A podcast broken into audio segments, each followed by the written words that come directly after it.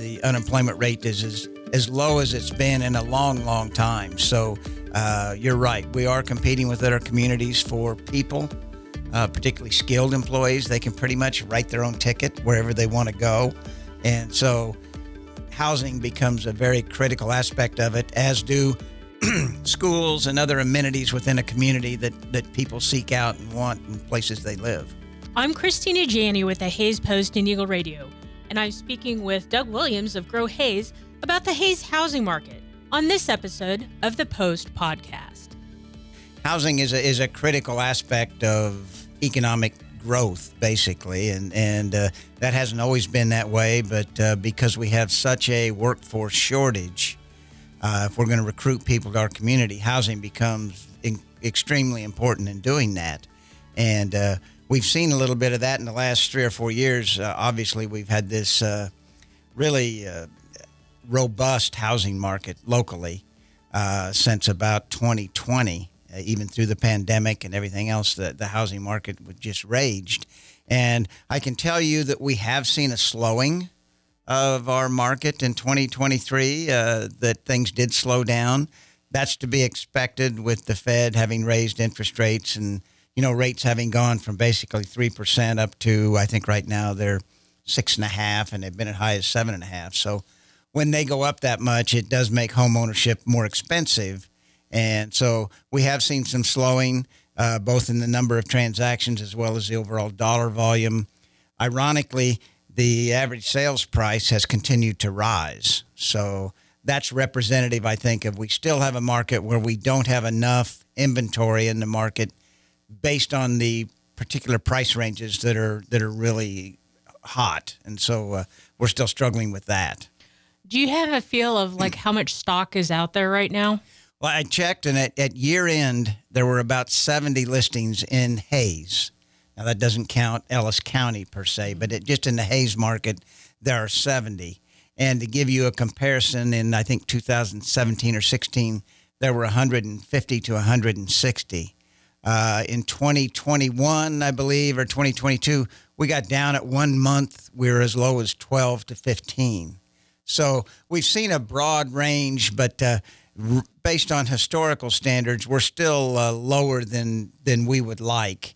Particularly, again, in certain price ranges. You know, we the, obviously certain price ranges move faster than others, but in in the sweet spot, which is probably that 175 to 250 range, uh, we're still we're still fairly short of inventory in that range.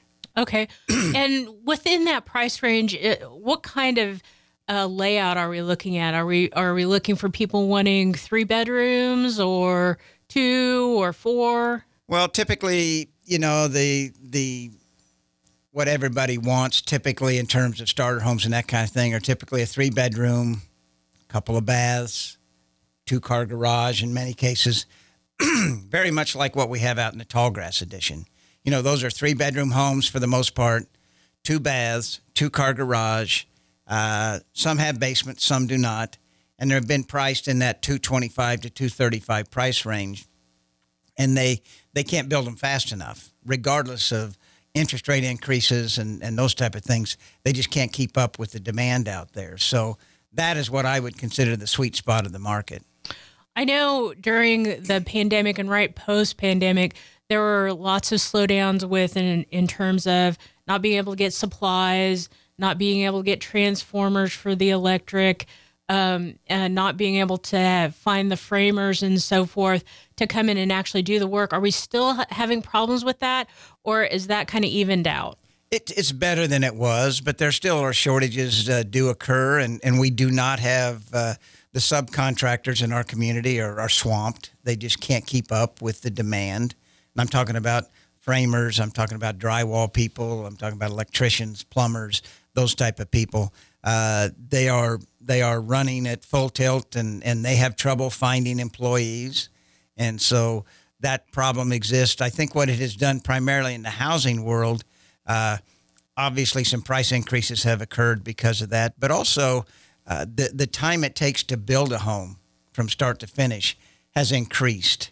And it's, it's difficult to get that done in the timeframes that you could have maybe five or ten years ago. You know that that stretched out another month or two longer, just because of the availability of those subs. Sometimes the availability of materials, whether it be, you know, last year I think there was a shortage of shower units, Oh, you know, tub okay. shower units, and so that holds things up, and it also holds up the sheetrocking perhaps of that area because they can't move on until a particular item is in the house. So we continue to fight some of those kind of things, but most of it has leveled out and is at least to uh, reasonable levels.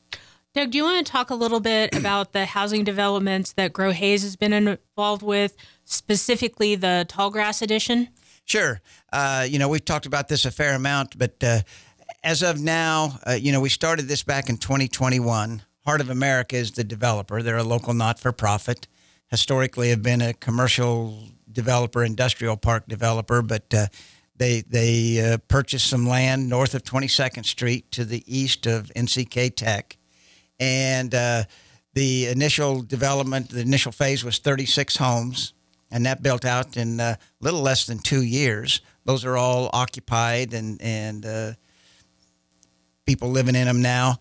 Uh, the next phase was 18 lots, which is the next cul-de-sac to the north of the phase one, and there are currently 18 homes under construction. Well, actually, there are 16 homes under construction so, because two of them have been completed and people are living in them. So there's 16 homes under construction, and 13 of those are already sold.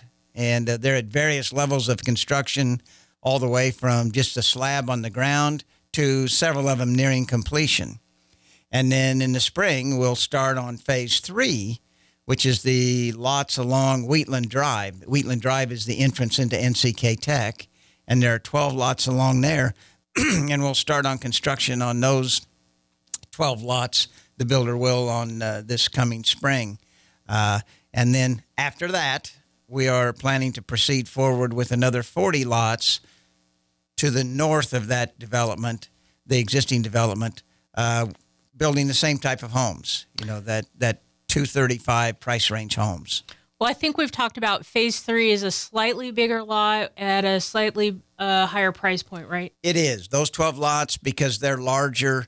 Uh, we have allowed the uh, sales price to go up to $325,000. So there will be some larger homes in there and, and uh, you know, perhaps some three car garages because it is a little wider lot. You can fit a three car garage on there.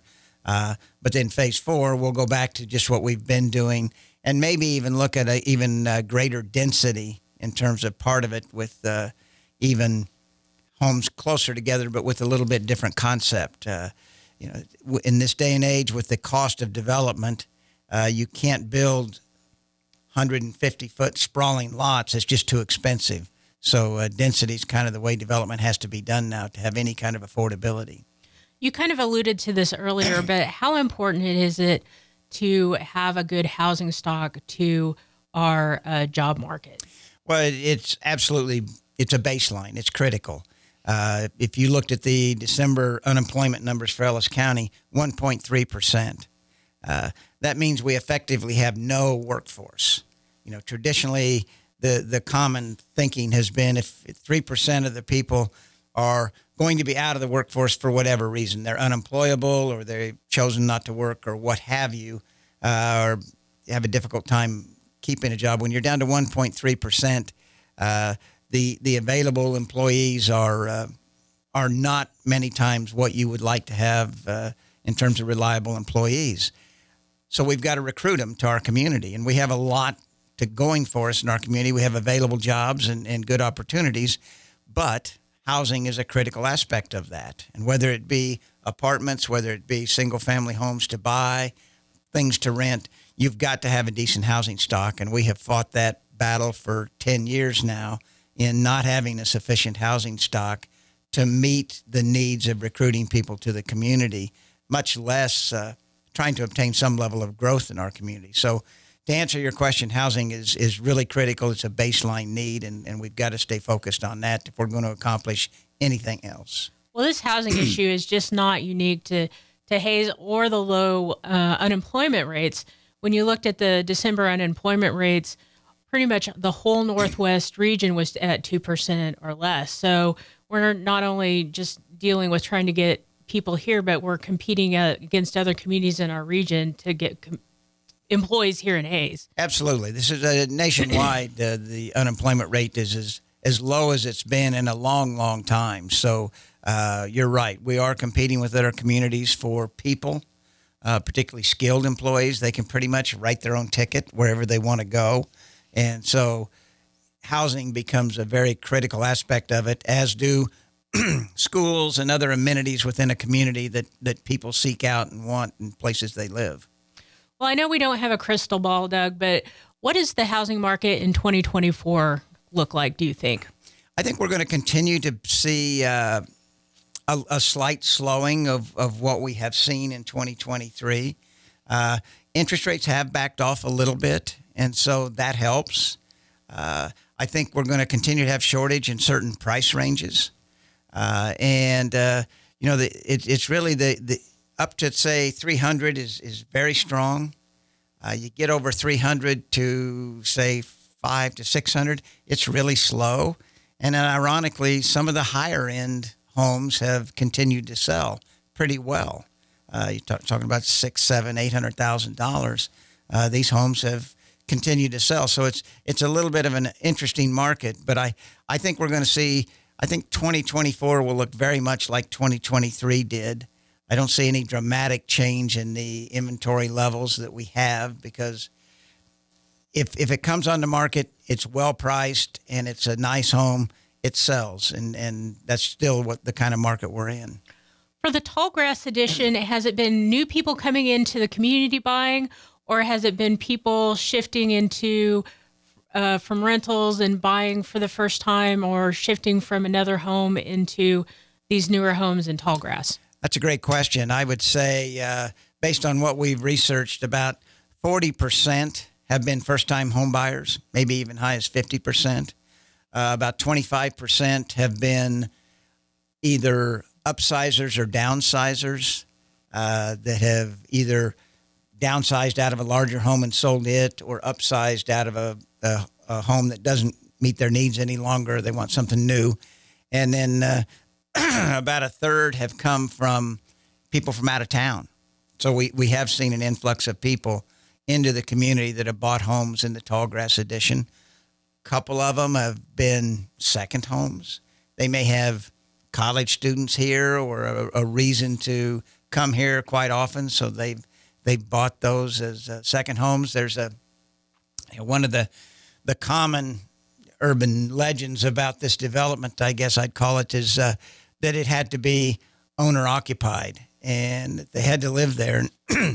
That's not the rule. I mean, if somebody wants to buy it and and rent it out, we have we have no restrictions against people doing that, and we have no restrictions against people buying it as a second home or something like that. So uh, we've we've got a little bit of all flavors out there, and it's it's been a highly successful development. Well, we have about one minute left. Doug, you want to touch basically uh, quickly on the Grove? Sure. We're uh, we're proceeding slowly but surely on the Grove. Uh, we've gone through the platting, annexation, and zoning part. We're now engaging the engineer to design streets and sewer and water systems. Uh, we've we've contracted with the electric company for electric and gas. Uh, as you mentioned earlier, transformers take a long time to get, about a year. So you have to start that process earlier. We have done, we did that back in the uh, early fall, and so uh, while it while it doesn't look like much is going on out there except snow sitting on a big empty uh, tract of land, there's a lot going on behind the scenes. And and come this spring, early summer, you're going to see a lot of activity out there. When do you think we'll actually see houses going up in that lot? I'd like to think uh, about a year from now. So 2025. Oh, definitely 2025. Yeah. yeah. Okay. I'm always the eternal optimist, and I'd like to think sooner than that, but uh, things don't happen when you'd like. So, but but we're we're plugging away.